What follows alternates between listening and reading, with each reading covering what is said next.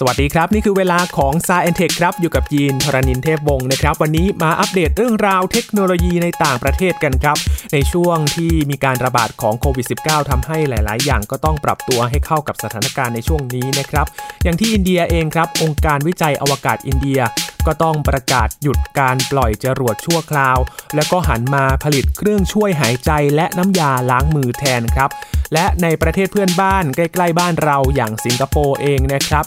ก็เริ่มให้บริการส่งพัสดุผ่านโดรน เพื่อเป็นการลดการพบปะของผู้คนในช่วงนี้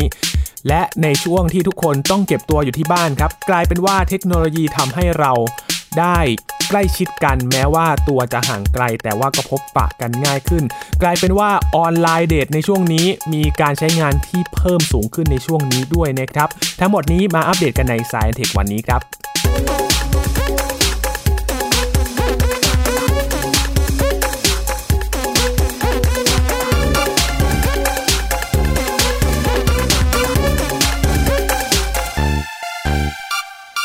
ก่อนที่จะไปดูในต่างประเทศนะครับ มีข่าวดีก็ว่าได้เลยนะครับสำหรับคนไทยที่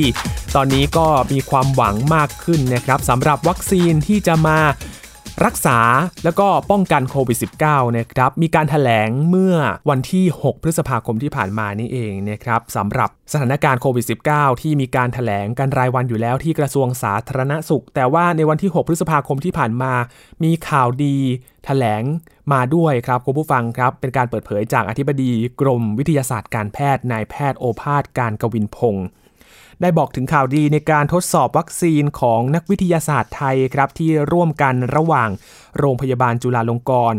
สิริราชพยาบาล โรงพยาบาลรามาธิบดี และหน่วยงานอื่น ๆ ทั้งในส่วนกลางและส่วนภูมิภาคนะครับ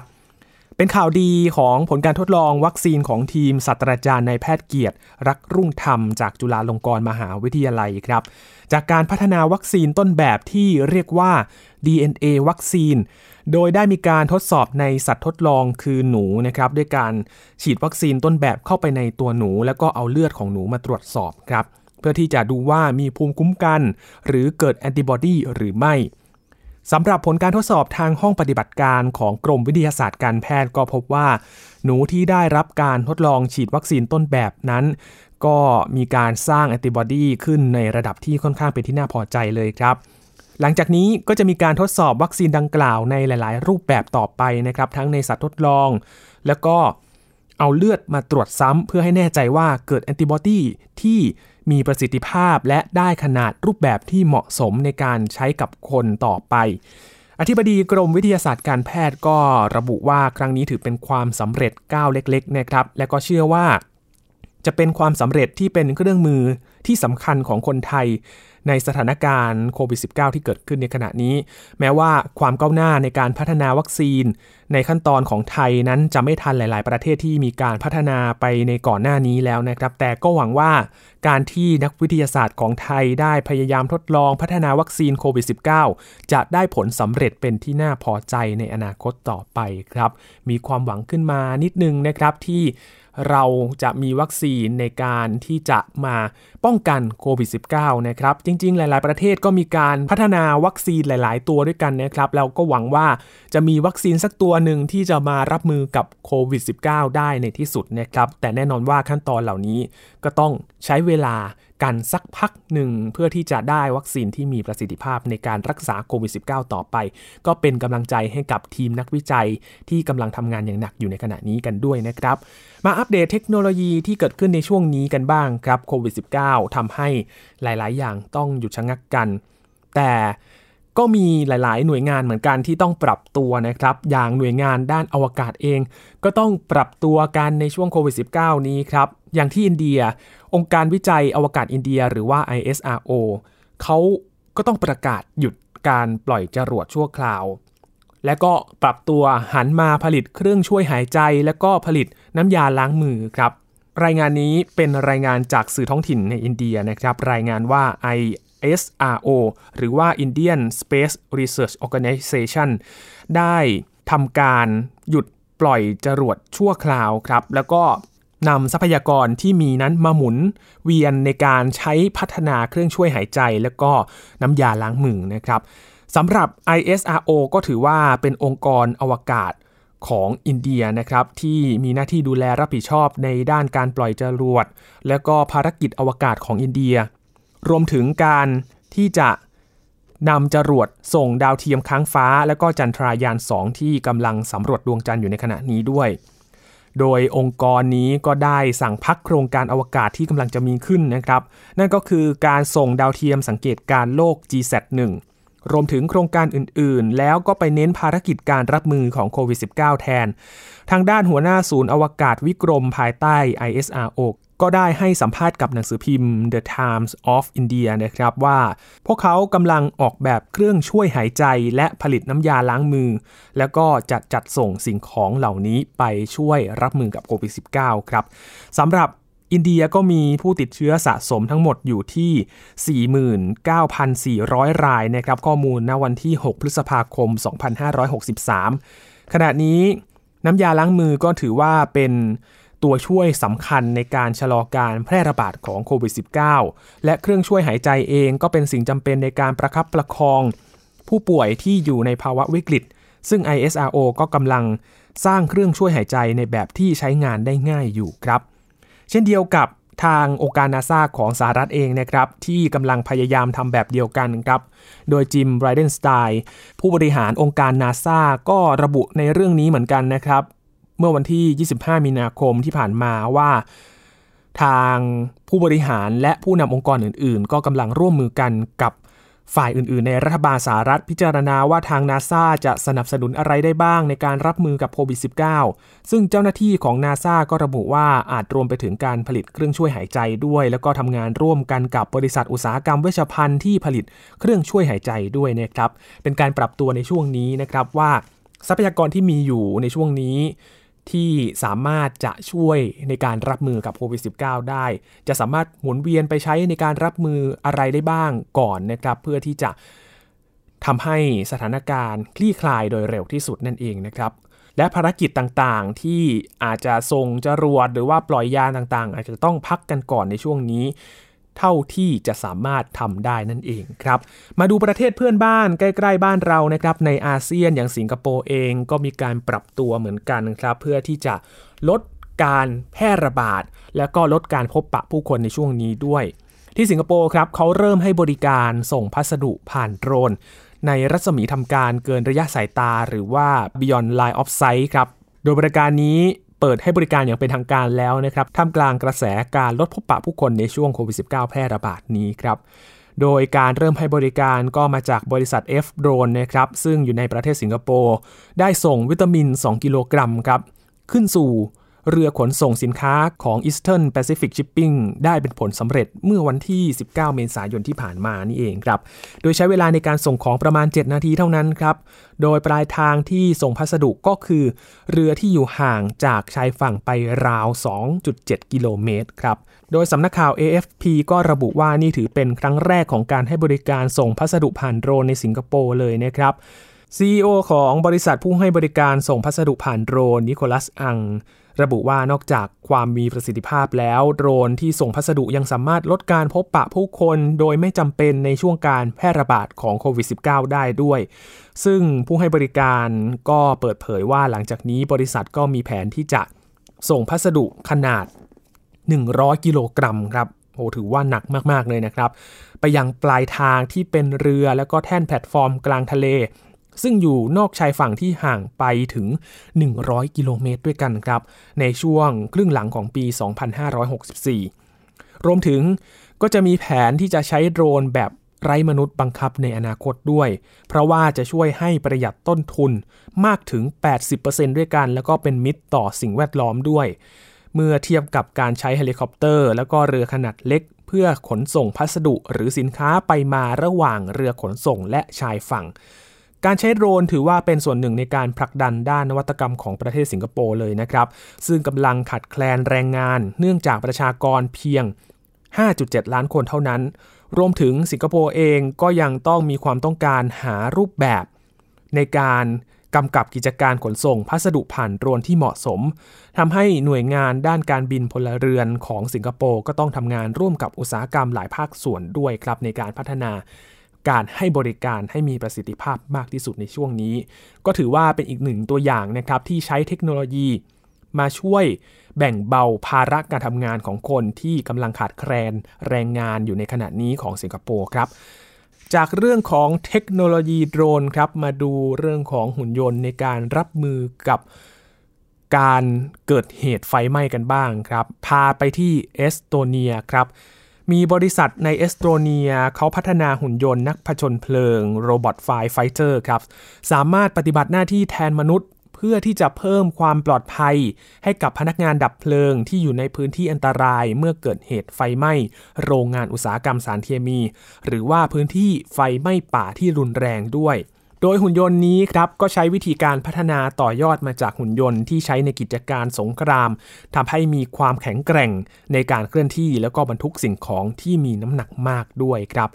หุ่นยนต์นักผจญเพลิงนี้สามารถเคลื่อนที่ด้วยสายพาน คล้ายกับรถถังเลยครับ แต่ว่ามีขนาดเล็กกระทัดรัดสามารถเคลื่อนที่ในพื้นที่แคบ ความเร็วสูงสุดอยู่ที่ 25 กิโลเมตรต่อชั่วโมงครับแล้วก็ใช้เครื่องยนต์ไฮบริด พลังงานจากน้ำมันดีเซล แล้วก็มอเตอร์พลังงานไฟฟ้า ในการทำภารกิจติดต่อกัน ได้นานถึง 10 ถึง 12 ชั่วโมงด้วยกัน หากใช้พลังงานไฟฟ้าเพียงอย่างเดียวก็สามารถทำภารกิจได้นานประมาณ 1-2 ชั่วโมงครับโดยการควบคุมหุ่นยนต์นี้ก็จะใช้วิธีการผสมผสานระหว่างเทคโนโลยีดับไฟ กับหุ่นยนต์ภาคพื้นดินไร้มนุษย์นะครับหรือว่า UGV โดยเจ้าหน้าที่สามารถควบคุมผ่านอุปกรณ์แท็บเล็ต ระบบฉีดโฟม และก็น้ำของหุ่นยนต์ก็จะเชื่อมต่อสายยางความยาวหลาย 10 เมตรเลยครับสำหรับดับเพลิง และหุ่นยนต์ก็สามารถบรรทุกสิ่งของน้ำหนักสูงสุดได้ถึง 1,200 กิโลกรัมด้วยกัน และการฉีดโฟม หรือว่าน้ำแรงดันสูงก็สามารถฉีดได้ 2,000 ถึง 20,000 ลิตรภายใน 1 นาที ก็ขึ้นอยู่กับภารกิจที่เกิดขึ้นด้วยนะครับ โดยขณะปฏิบัติภารกิจดับไฟหุ่นยนต์ก็จะทำงานร่วมกับโดรน บินสำรวจเป้าหมาย และขอบเขตพื้นที่ไฟไหม้ เพื่อให้ผู้ควบคุมสามารถตัดสินใจวิธีการที่ดีที่สุดในการดับเพลิงครับ ผู้ควบคุมก็จะใช้การควบคุมจากระยะไกล โดยจะมองเห็นสถานการณ์ต่างๆ ผ่านกล้อง ที่ติดไว้กับหุ่นยนต์ นักผจญเพลิง และก็โดรนที่บินอยู่บนท้องฟ้า หุ่นยนต์ตัวนี้ติดตั้งเทคโนโลยี InnoVFoam ด้วยนะครับทำให้การดับเพลิงสามารถทำได้เร็วกว่าปกติด้วยครับสำหรับการดับเพลิงในพื้นที่อันตรายอย่างเช่น โรงงานอุตสาหกรรมนะครับ รวมถึงโรงงานผลิตสารเคมี รวมไปถึงพื้นที่ไฟไหม้ป่าก็ได้ทำให้นักผจญเพลิงก็ต้องสูญเสียกันไปหลายคนต่อปีเหมือนกันนะครับ อย่างในประเทศไทยเองก็มี เจ้าหน้าที่รวมถึงอาสาสมัครที่ไปดับไฟป่า เสียชีวิตที่เกิดขึ้นในช่วงที่ผ่านมากันด้วย การใช้หุ่นยนต์มาช่วยดับไฟป่าแทนมนุษย์ก็เป็นความหวังครับที่จะสามารถลดจำนวนผู้เสียชีวิต แล้วก็เพิ่มประสิทธิภาพในการระงับเหตุเพลิงไหม้นับว่าเป็นแนวทางในการใช้เทคโนโลยีหุ่นยนต์ มาแก้ไขปัญหาเพลิงไหม้ได้อย่างน่าสนใจเลยทีเดียวนะครับ แต่ก็มีคำถามตามมานะครับว่า หน่วยงานที่เกี่ยวข้องจะมีการสนับสนุนช่วยเหลือ ในการที่จะมอบทุนในการสนับสนุนเทคโนโลยีเหล่านี้ได้มากน้อยแค่ไหน เพื่อที่จะต่อยอดนำเทคโนโลยีเหล่านี้มาช่วยดับไฟป่าในอนาคตเหมือนกันนะครับ ก็เป็นความหวังครับในการที่จะมารับมือกับไฟป่าในระยะยาวที่จะใช้หุ่นยนต์แทนมนุษย์นะครับเพื่อที่จะลดความเสี่ยงในการสูญเสียนั่นเองครับ มาดูอีกเทคโนโลยีหนึ่งครับที่เกิดขึ้นในช่วงนี้แล้วก็เห็นหลาย ๆ อย่างนะครับที่เกิดขึ้นจากเทคโนโลยีเครื่องพิมพ์ 3 มิตินั่นเองนะครับ เราจะเห็นได้ว่าสิ่งประดิษฐ์ที่เกิดขึ้นก็มีหลายอย่างที่ เครื่องพิมพ์ 3 มิติสามารถทำได้ตั้งแต่ชิ้นส่วนเล็กๆ ยันถึงบ้านที่อยู่อาศัยเครื่องพิมพ์ 3 มิติก็สามารถทำได้แล้วในขณะนี้ถึงแม้ว่าอาจจะยังไม่ได้ใช้ในเชิงพาณิชย์ได้แพร่หลายมากนักก็ตาม แต่ว่าเราก็เห็นได้ว่าเครื่องพิมพ์ 3 มิตินั้นสามารถทำได้ ตั้งแต่เล็กๆ ยันใหญ่ ๆ เลยนะครับ มาดูอีกอย่างหนึ่งครับที่เครื่องพิมพ์ 3 มิตินั้นสามารถทำได้ กลายเป็นว่าช่วงนี้ได้รับการพัฒนาอย่างต่อเนื่องเลยนะครับ ในช่วงหลายปีที่ผ่านมาสำหรับเครื่องพิมพ์สามมิติ โดยสามารถใช้การทำงานระหว่างเครื่องสร้างวัสดุกับระบบคอมพิวเตอร์ เพื่อที่จะขึ้นรูปวัสดุด้วยเทคนิคต่างๆครับไม่ว่าจะเป็นการฉีดเส้นวัสดุ การใช้แสงเลเซอร์ทำให้วัสดุแข็งตัว และก็การใช้ความร้อนหลอมวัสดุเพื่อขึ้นรูปจนกลายเป็นรูปทรงสามมิติ อย่างล่าสุดครับ นักวิจัยจากสถาบันเทคโนโลยีแมสซาชูเซตส์หรือ MIT พัฒนาแนวทางใหม่ครับในการควบคุมการเจริญเติบโตของเซลล์สิ่งมีชีวิต ด้วยเครื่องพิมพ์ 3 มิตินี่แหละครับ โดยรายงานการพัฒนาเทคโนโลยีดังกล่าวถูกตีพิมพ์ในวารสาร Advanced Functional Materials นะครับอธิบายแนวทางใหม่ในการพัฒนาเครื่องพิมพ์ 3 มิติขึ้นมาครับโดยใช้วัสดุมีชีวิตไฮบริดหรือว่า Hybrid Living Materials ส่วนผสมที่เกิดขึ้น ก็เกิดจากสิ่งมีชีวิตพวกจุลินทรีย์ แล้วก็สารเคมีสังเคราะห์ครับ นักวิจัยเขาก็จะใช้สารเคมีสังเคราะห์ ควบคุมการเจริญเติบโตของจุลินทรีย์ หรือว่าแบคทีเรีย เพื่อให้เปลี่ยนรูปร่าง และก็แสดงสีสันตามที่ถูกกำหนดเอาไว้ อย่างไรก็ตามครับ เครื่องพิมพ์3มิติที่ใช้ในการควบคุมพฤติกรรมของจุลินทรีย์หรือแบคทีเรียก็ยังอยู่ในขั้นตอนการวิจัยพัฒนาวัสดุอยู่นะครับ ที่ผ่านมาการพิมพ์โดยวิธีนี้ ก็ยังมีลักษณะอ่อนนุ่ม แต่ว่าในอนาคตถ้าหากได้รับการพัฒนาอย่างต่อเนื่อง ก็น่าจะสามารถขึ้นรูปทรงต่างๆ ที่มีความแข็งแรงสูงนะครับ แล้วก็สามารถใช้งานในการแพทย์ หรือว่าอุตสาหกรรมเช่นเดียวกับรูปทรงที่ถูกขึ้นรูป โดยเครื่องพิมพ์ 3 มิติด้วยวิธีการอื่นๆ เช่นเดียวกันนะครับ สำหรับเทคโนโลยีเครื่องพิมพ์ 3 มิติกำลังถูกจับตามองเป็นอย่างมากเลยนะครับ ในช่วงนี้ถือว่าเป็นเทคโนโลยีอนาคต ด้วยความสามารถในการขึ้นรูปทรงต่างๆ ได้อย่างรวดเร็ว อย่างเช่นการสร้างบ้านทั้งหลังภายในเวลาไม่กี่ชั่วโมง ก็สามารถทำได้แล้ว การผลิตรูปทรง ด้านอุตสาหกรรมที่ไม่สามารถขึ้นรูปโดยใช้เครื่องพิมพ์ หรือว่าเครื่องบีบอัดแผ่นโลหะแบบปกติทั่วไปได้ นอกจากนี้เครื่องพิมพ์3มิติก็ยังสามารถใช้สร้างชิ้นส่วนคอมพิวเตอร์ การผลิตอาหารหรือแม้กระทั่งการสร้างที่อยู่อาศัยสำหรับมนุษย์ในอนาคตนะครับ ก็มีความหวังว่าอาจจะไปสร้างบนดวงจันทร์เอง สร้างในอวกาศ หรือว่าสร้างที่ดาวอังคารเองที่เป็นความหวังว่าน่าจะเป็นบ้านหลังใหม่สำหรับมนุษย์ด้วยเช่นเดียวกัน ก็ทำให้การก่อสร้างสิ่งต่างๆ สามารถทำได้ง่ายขึ้น แล้วก็รวดเร็วมากขึ้นนะครับ แต่ว่าตอนนี้ก็ขึ้นอยู่กับวัสดุที่ใช้ในการสร้างนั่นเองว่าจะมีความคงทนมากน้อยแค่ไหนครับ นี่ก็เป็นอีกแนวทางหนึ่งนะครับ ที่จะนำมาใช้กับเครื่องพิมพ์ 3 มิติในอนาคตที่กำลังอยู่ในขั้นตอนของการวิจัยกันต่อไปครับ ช่วงนี้พักกันก่อนครับคุณผู้ฟังครับ ช่วงหน้าจะพาไปติดตามเรื่องราวของการ เดทออนไลน์ที่กลายเป็นว่าช่วงที่ต้องเก็บตัวอยู่ที่บ้านในช่วงรับมือการระบาดของโควิด -19 แบบนี้ ออนไลน์เดทมีการใช้งานพุ่งขึ้นอย่างมากเลยนะครับ เพราะว่าเทคโนโลยีทำให้เราไม่ห่างไกลกันครับทำให้ติดต่อสื่อสารได้ง่ายขึ้นนั่นเอง ติดตามได้ในช่วงหน้ากับ Science Tech ครับ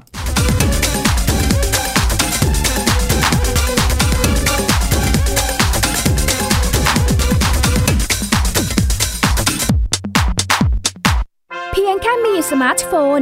ก็ฟังได้ไทย PBS ดิจิทัล Radio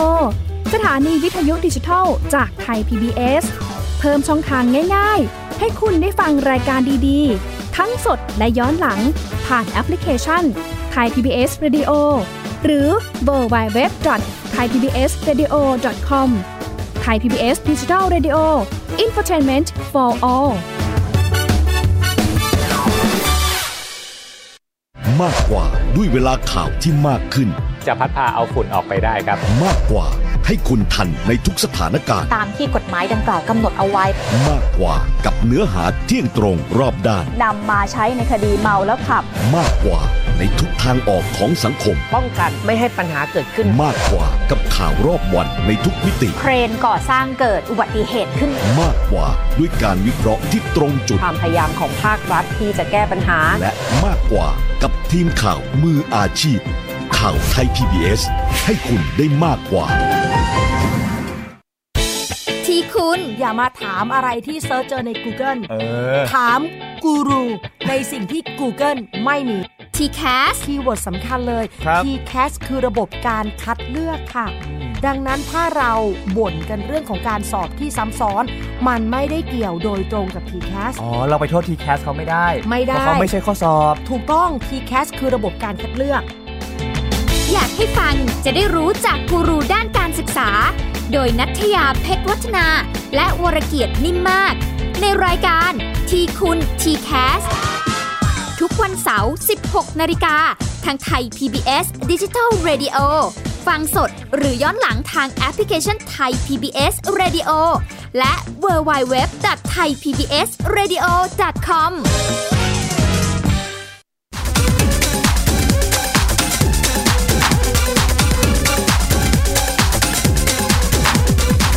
มาติดตามกันต่อกับ Science Tech นะครับ ช่วงนี้มาดูเรื่องราวของการที่คนต้องอยู่ที่บ้านกัน ไม่ได้พบปะผู้คนกัน แต่ว่าเทคโนโลยีสามารถทำให้เราใกล้ชิดกันง่ายขึ้น ติดต่อสื่อสารกันง่ายขึ้นครับ การออนไลน์เดทก็ถือว่าเป็นเรื่องราวหนึ่งที่เกิดขึ้นในช่วงนี้ และกลายเป็นว่ามีจำนวนผู้ใช้มากขึ้น จากการที่ทุกคนต้องอยู่ที่บ้านในขณะนี้ครับ เป็นการศึกษาดูใจ แล้วก็สร้างความสัมพันธ์กันในช่วงนี้นะครับ การที่คนส่วนใหญ่ต้องใช้เวลาอยู่ที่บ้านตามมาตรการต่างๆ ที่เกิดขึ้นในหลาย ๆ ประเทศเลยนะครับ รวมถึงคำสั่งล็อกดาวน์เองทำให้บางแห่งนั้นก็ไม่สามารถใช้ชีวิตได้ตามปกติได้เหมือนเดิมกลายเป็นว่าทำให้สถิติการใช้บริการหาคู่ออนไลน์ เพิ่มขึ้นอย่างที่ไม่เคยเป็นมาก่อนเลยครับ รายงานจากสำนักข่าว Voice of America ครับก็พบว่า ในช่วงที่คนนับล้านต้องกักตัวอยู่ที่บ้าน ความรักก็ยังมาเคาะประตูใจได้ผ่านแอปพลิเคชัน มากมายที่สามารถนำคนมาพบกันครับ ส่งผลให้ปริมาณการใช้แอปพลิเคชันออกเดทออนไลน์ เพิ่มขึ้นถึง 20%ด้วยกันครับคุณผู้ฟัง ยกตัวอย่างอย่างเช่น Tinder ที่นำเสนอทางเลือกใหม่ ให้ผู้ใช้งานสามารถเลือกเดทกับคนที่อยู่คนละประเทศได้ โดยไม่ต้องอัปเกรดเสียค่าใช้จ่ายเพิ่มเติม และทำให้หลายคนถือโอกาสนี้มองหาคนที่ชอบ ที่อยู่ไกลตัวมากขึ้น เพื่อให้จิตใจชุ่มชื่นขึ้นมา แม้ว่ากายจะห่างกันมากมายก็ตาม คุณนิกคาเลนก็เป็นอีกหนึ่งคนที่ใช้แอปหาคู่ออนไลน์นะครับ บอกกับผู้สื่อข่าวผ่าน Skype ครับ บอกว่า เขาชวนคู่เดทออนไลน์ ดื่มกันผ่านเฟ e ไทม์แล้วก็คุยกันไปเรื่อยๆครับจนถึงจุดหนึ่ง เธอก็ถามว่าถ้าจะขอใส่ชุดเสื้อกางเกงวอร์มตอนดื่มกันได้ไหมคุณนิกก็ตอบไปทันทีว่า ส่วนตัวเขาก็ไม่ได้ใส่กางเกงดีๆ มา3สัปดาห์แล้วเหมือนกันก็พูดตลกๆเหมือนกันนะครับว่า ก็สามารถเปิดใจกันได้มากขึ้นหลังจากที่ คุยกันได้สักพักหนึ่ง ก็ทำให้รู้ว่าต่างคนก็อยู่ในสภาพที่ง่าย ๆ สบายๆครับ ไม่เป็นทางการเหมือนปกติที่คนออกเดทก็ต้องแต่งตัวให้ดูดีที่สุด แต่ว่าทั้งสองคนก็ตรงใจกันครับว่าแต่งตัวกันแบบสบายๆชิวๆได้ไม่มีปัญหาอะไรกันนั่นเอง นอกจากการชวนดื่มกันแล้วชวนสังสรรค์กันแล้วนะครับคู่เดทออนไลน์ที่ออกเดทครั้งแรกก็ยังเลือกกิจกรรมทำอื่น ๆด้วยนะครับ อย่างเช่นการ ไปหาซื้อกับข้าวที่ซูเปอร์มาร์เก็ตหรือว่าเตรียมอาหารเย็น หรือแม้แต่เล่นเกมกันก็มีเหมือนกันครับ ส่วนทางผู้พัฒนาแอปก็บอกว่าการออกเดทออนไลน์นั้นก็ไม่ต่างจากกับการออกเดทตัวต่อตัวเท่าไหร่นักนะครับในความคิดเห็นของผู้พัฒนาแอป แต่สิ่งที่ไม่ควรลืมสำหรับผู้ที่เลือกเดทผ่านอินเทอร์เน็ตก็คือ อุปกรณ์ต้องพร้อมครับ ไม่ว่าจะเป็นไมโครโฟน หรือว่ากล้องโทรศัพท์มือถือ หรือว่าคอมพิวเตอร์นั้น ใช้งานได้หรือไม่ไม่งั้น ออกเดทวิดีโอคอลคุยกันไม่เห็นหน้าตาเสียงไม่ดีแบบนี้ก็อาจจะทำให้หงุดหงิดกันเปล่าๆนะครับ และในเรื่องของหัวข้อการสนทนาเอง ก็หลายๆ คนก็ดูเหมือนว่าจะไม่มีปัญหาอะไรเหมือนกันนะครับ เพราะว่าประเด็นเรื่องของการระบาดของโควิด -19 กลายเป็นว่าทำให้หลายคู่มีเรื่องที่จะคุยกันมากมายเลยทีเดียวครับ และรายงานข่าวจาก Voice of America ก็ระบุว่าการที่ คนเราต้องก้าวออกไปเดทในโลกภายนอกไม่ได้นั้นทำให้หลายคนพบว่าการเดทออนไลน์ ก็กลับมีประโยชน์มากกว่าที่คิดเหมือนกันครับหนึ่งในผู้ใช้งานแอปก็บอกกับผู้สื่อข่าวเหมือนกันนะครับ ว่าการที่ไม่พบกันแบบ ซึ่งซึ่งหน้า และใช้เวลาคุยกันผ่านกล้องก็ทำให้ต่างฝ่าย ต่างมีโอกาสได้ศึกษากันและกันได้ง่ายขึ้นครับ แล้วก็ค่อยๆทำความรู้จักกัน โดยไม่ต้องรีบร้อนอะไร ไม่ต้อง ทำอะไรมากมายเหมือนกับการออกเดทตามปกติที่มีเวลาจำกัด แม้ว่าช่วงนี้คนจำนวนมากจะรู้สึกดีกับการใช้แอปหาคู่ แล้วก็เดทออนไลน์นะครับ แต่สิ่งที่ปฏิเสธไม่ได้เหมือนกันก็คือ เมื่อใดที่สถานการณ์กลับคืนสู่ภาวะปกติแล้ว และผู้คนสามารถออกไปข้างนอกได้เหมือนเดิม คู่รักออนไลน์เหล่านี้ก็อาจจะเลิกสิ่งที่เริ่มไว้แล้วก็ออกไปหาความรักด้วยวิธีดั้งเดิมแบบ ไม่ต้องสงสัยกันเลยนะครับนี่เป็นรายงานจาก Voice of America ครับเกี่ยวกับการใช้ออนไลน์เดทที่เพิ่มมากขึ้นในช่วงนี้นะครับปิดท้ายวันนี้มาอัปเดตสำหรับคนไทยกันสักหน่อยนะครับกสทชเขาเปิดให้รับสิทธิ์โทรฟรี 100 นาที ใช้งานได้ 45 วันครับ หลังจากที่ก่อนหน้านี้เปิดให้รับสิทธิ์ ใช้อินเทอร์เน็ต โทรศัพท์มือถือฟรี 10 GB นะครับ 30 วัน ตอนนี้ก็มาให้รับสิทธิ์ โทรฟรี 100 นาทีนะครับ ก็เปิดให้เริ่มรับสิทธิ์มาตั้งแต่วันที่ 1 พฤษภาคมที่ผ่านมาแล้ว ก็เป็นอีกหนึ่งแนวทางที่ กสทช นั้นจะช่วยลดภาระค่าใช้จ่ายของประชาชน ผู้ใช้บริการโทรศัพท์มือถือในช่วงโควิด -19 นี้ครับ โดยเป็นการร่วมมือจากหน่วยงานของรัฐบาล และก็ 6 ค่ายโทรศัพท์มือถือสำหรับวิธีการรับสิทธิ์คุณผู้ฟังฟังให้ดีๆนะครับสำหรับใครที่ยังไม่ได้รับสิทธิ์ หรือว่าจะไปตรวจสอบสิทธิ์กัน ให้กดดอกจัน 170 ดอกจัน ตามด้วยเลขบัตรประชาชน 13 หลัก ที่ใช้ลงทะเบียนซิมนะครับ จากนั้นก็ตามด้วยเครื่องหมายสี่เหลี่ยม แล้วก็กดโทรออก จากนั้นก็รอ SMS ครับเพื่อยืนยันการใช้งาน โดยคุณผู้ฟังสามารถรับสิทธิ์ได้ตั้งแต่วันที่ 1 พฤษภาคมถึงวันที่ 15 พฤษภาคมนี้นะครับสำหรับเงื่อนไขในการรับสิทธิ์ สิทธิ์นี้เป็นสิทธิ์เฉพาะผู้ที่เป็นประชาชนคนไทยที่ใช้โทรศัพท์มือถือทั้งแบบเติมเงินและรายเดือนครับ โดย 1 สิทธิ์ต่อ 1 เครือข่ายผู้ให้บริการ อย่างเช่นมีเบอร์มือถือ 3 ค่าย 3 เบอร์ ก็จะได้รับสิทธิ์ทั้ง 3 เบอร์กันเลยนะครับสำหรับผู้ใช้คนเดียวกัน แต่ว่านิติบุคคลไม่สามารถรับสิทธิ์ดังกล่าวได้นะครับ โดยกสทช ระบุว่านโยบายนี้จะเข้าถึงกลุ่มผู้ใช้บริการแบบเติมเงิน ดยข้อมูลพบว่า 70%ของผู้ที่อยู่อาศัยในต่างจังหวัด หรือผู้ใช้บริการที่อยู่ในเมืองและต้องโทรหาพ่อแม่ญาติพี่น้องผ่านระบบเสียง เพื่อสอบถามข่าวคราว พูดคุยกันในช่วงที่ไม่สามารถเดินทางไปหากันได้นั่นเอง ก็คาดว่าจะมีคนที่ได้รับสิทธิ์ตามโครงการนี้ประมาณ 50 ล้านเบอร์ด้วยกันนะครับ ก็ไปตรวจสอบสิทธิ์ไปลงทะเบียนกันได้ก่อนวันที่ 15 พฤษภาคมนี้นะครับ ทั้งหมดนี้คือเรื่องราวที่นำมาอัปเดตกันใน Science Tech วันนี้ครับกับเทคโนโลยีในต่างประเทศที่ทำให้คุณได้อัปเดต เหตุการณ์ที่เกิดขึ้นในช่วงการปรับตัวกับโควิด -19 ในสถานการณ์แบบนี้นะครับ ติดตามรายการก็ได้ที่ www.thaipbspodcast.com รวมถึงพอดแคสต์ที่คุณกำลังฟังอยู่นะครับ และมาอัปเดตข่าวสารวิทยาศาสตร์เทคโนโลยี และนวัตกรรมกับเราได้ที่นี่ทุกสัปดาห์ครับ ช่วงนี้ยินทรณินเทพวงศ์ลาไปก่อนนะครับ สวัสดีครับ